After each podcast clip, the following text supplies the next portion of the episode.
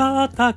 う者の歌が聞こえるかということで始まりました。残酷の残に丸ける馬と書きまして、ざんまこうたろうの戦う者の歌が聞こえるかでございます。この番組はイノベーションを起こしたい人、チャレンジをしたい人、そんな人たちのために送る番組でございます。私、株式会社イノプロビゼーションの代表をさせていただいたり、株式会社 NTT データのオープンイノベーションエヴァンジェリストをさせていただいたりしております。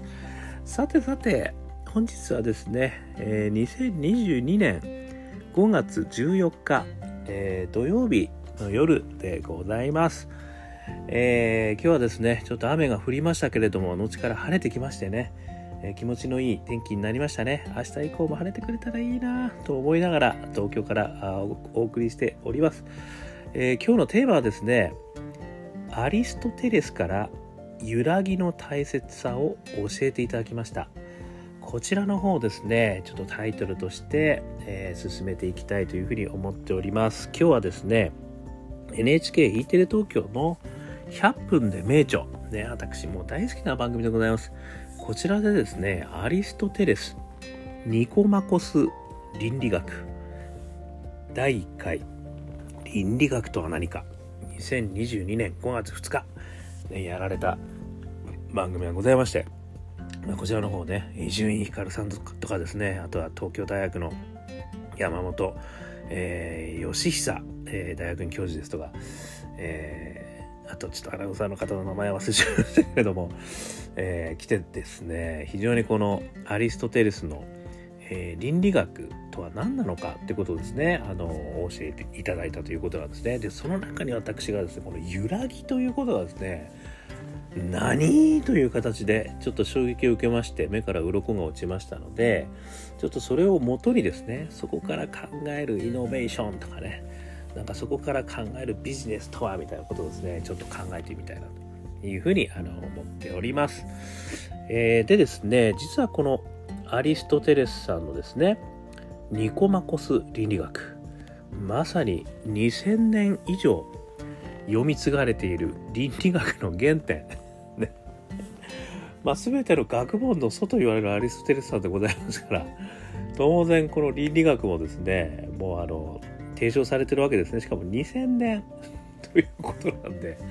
もう驚きのスケールなんですけども、それほど真理をついてるということなんでしょうね、きっとね。でですね、ちょっと簡単にね、ご説明だけしときますと、倫理学はですね、その義務的倫理学っていうのはカントさん、ね、これが何々をしなければいけないとか、何ちゃらをしちゃいけないという義務とか禁止を言われてた倫理学に対して、このアリストテレスさんはですね、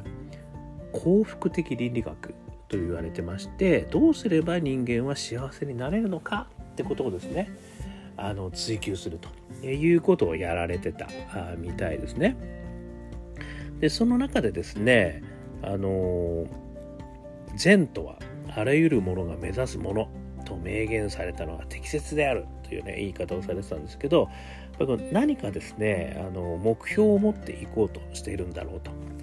で、それは全てね、何らかの善を目指していると、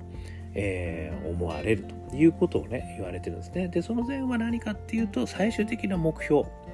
を決めるべきであるって言ってるんですが、それが幸福であると。で、この幸福という先にね、何があるのかっていうところは、もうこれがやっぱり最終ゴールなんであるというふうに言われているということですね。この中で言われてたのも、なんで大学勉強してるんですかとかね、そしたらいい社会人になるためにはなんでいい社会人になりたいんですか、このなぜなぜ論法ね、私もこの情熱のね、源を探るためにね、このなぜなぜ論法同じようにですね、使っていたんで、これもうちょっとアリストテレスさんと同じじゃんというふうに思ったんですけどね、トヨタのね、ありますよね、5段階の、なぜ、原因をね、真の原因を突き止めろみたいなね、そういったこともこういったところからね、結構関係づけられているのかもしれないですね。そういう意味で、そのなぜなんだろう、なぜこういうことやるんだ、なぜなんだろうというふうにやっていくと、最終的なゴールは幸せになるためだということを言ってるんですよね。それがこの幸福的倫理学であるということに結びついているということなんですよね。我々もね、そういう意味ではね、何のために生きてるんですかみたいなこと言われるとね、もう最後は苦しくなって、そんななんで言わないでよってね、どっちでもやかお前はっていうね、でもさ、やっぱり最後幸せになるためなんだよって言うとね、ある意味ね、やっぱりそうだよねみたいな形になるよねっていうことですね。でですね、ここからが非常にこの私が目から鱗が落ちたと言ったところになるんですけれども、この、最終的な目標としては幸せを目指すということなんですけれども、例えばその幸せになるためにはね、その一つ前の抽象化の段階としては、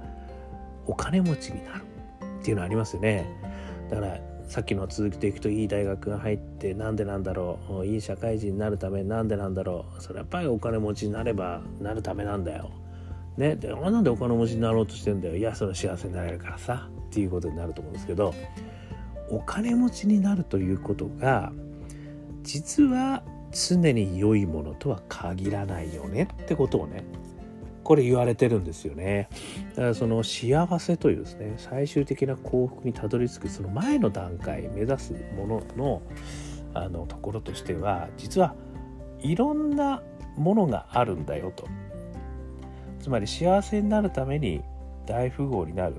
ということは、必ずしもそれは正しいことではない場合もあるよねってことを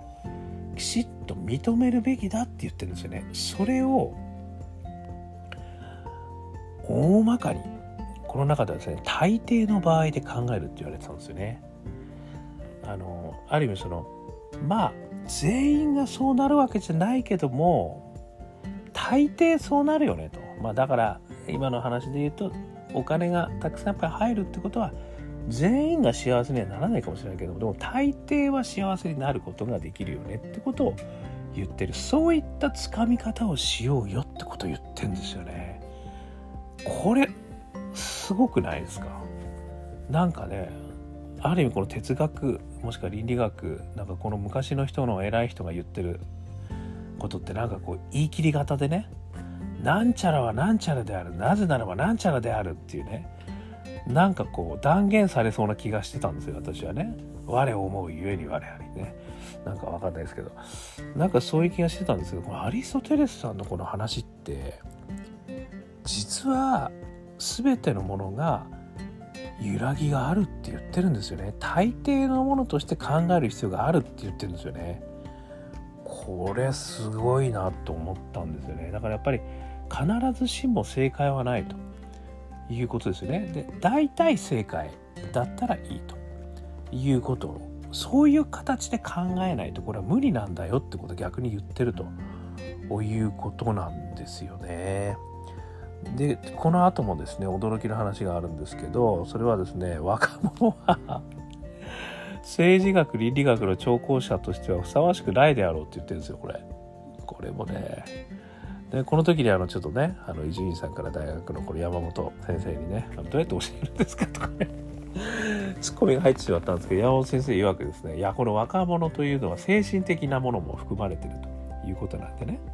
そういう意味では精神的にいろんな経験をしている人は若者とは言えないという場合もあるみたいなね、感じにはなってはいるんですけど、要はですね、やっぱこう大抵の場合で考えるということは、ある程度やっぱ経験値があって、そりゃ物事って一つじゃ全部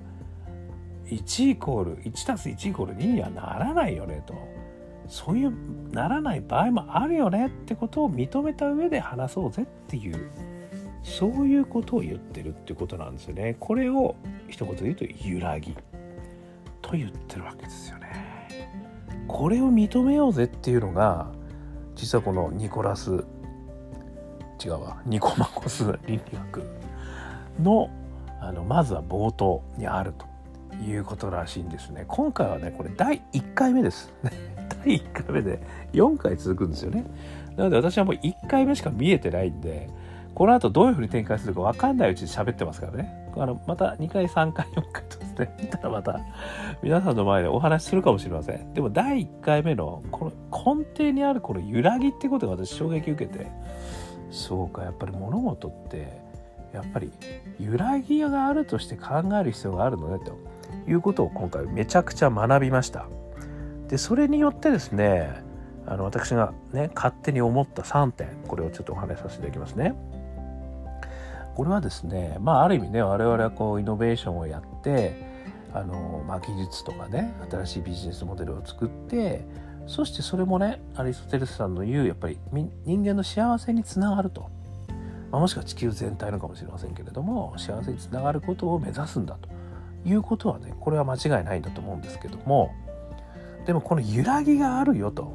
いうことを念頭に入れることによって、その最終的にやっぱり人間もしくは地球の幸せ、ここへ到達するのはさまざまな選択肢があるよねってことを、揺らいでるよねということをね、まずは一つ思うべきであると。だから選択肢はもう無限ってことですね、揺らいでるからね。それから2つ目に思ったのは、もう絶対これしかないと思い込んでいても、逆に揺らぎは必ずあるということを認識すべきだってことですよね。いろいろね、仮説検証を繰り返していって、やっぱりこれが絶対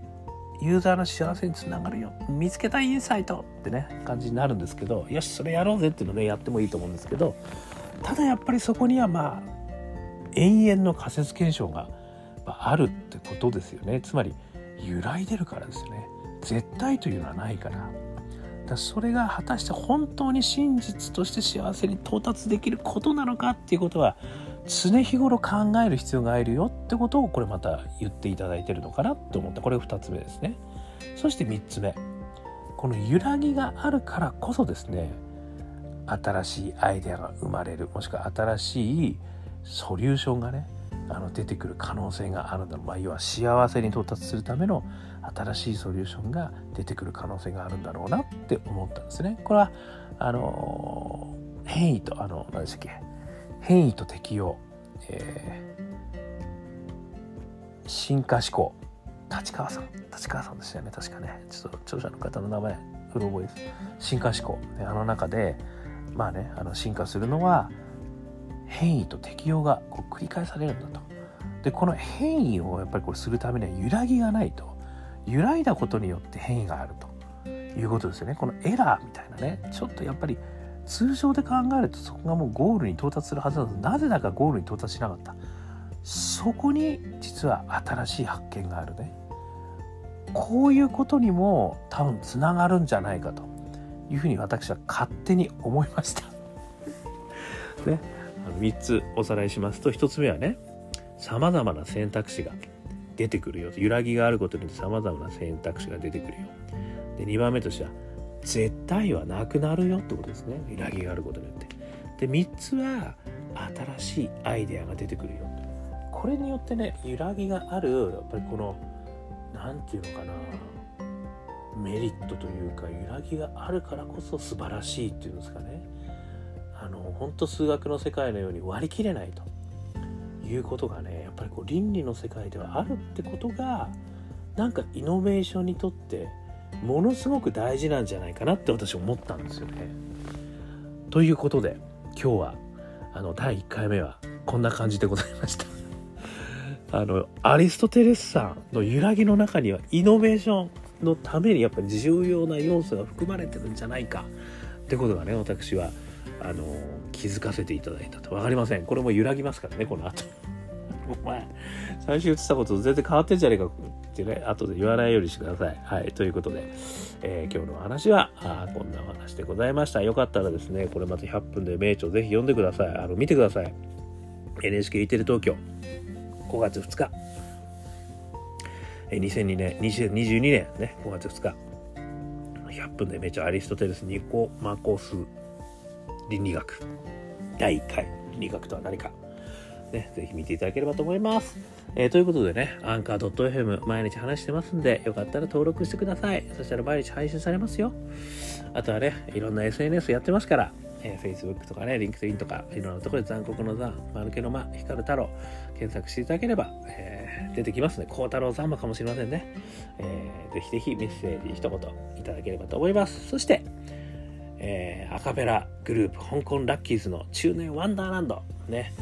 これは元気が出ますよ。どんな時代でもどんな年代でも、元気が出る曲なので、よかったら香港好きなのね、そして香港ラッキーズ、中年不思議国と書いて中年ワンダーランド、ね、この曲を聴いてみてください。いろんなところでストリーミングされてます。ポッドキャスト、 Apple Music、 YouTube、 何でも聴きます。そして最後に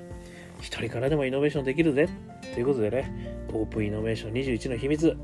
私が書いた本でございますので、よかったら Amazon とかね、紀ノ国屋さんとかああいうのとこで見れると思いますので、見てみてください。ということで今日も聞いていただきましてどうもありがとうございました。それでは皆様また頑張りましょう。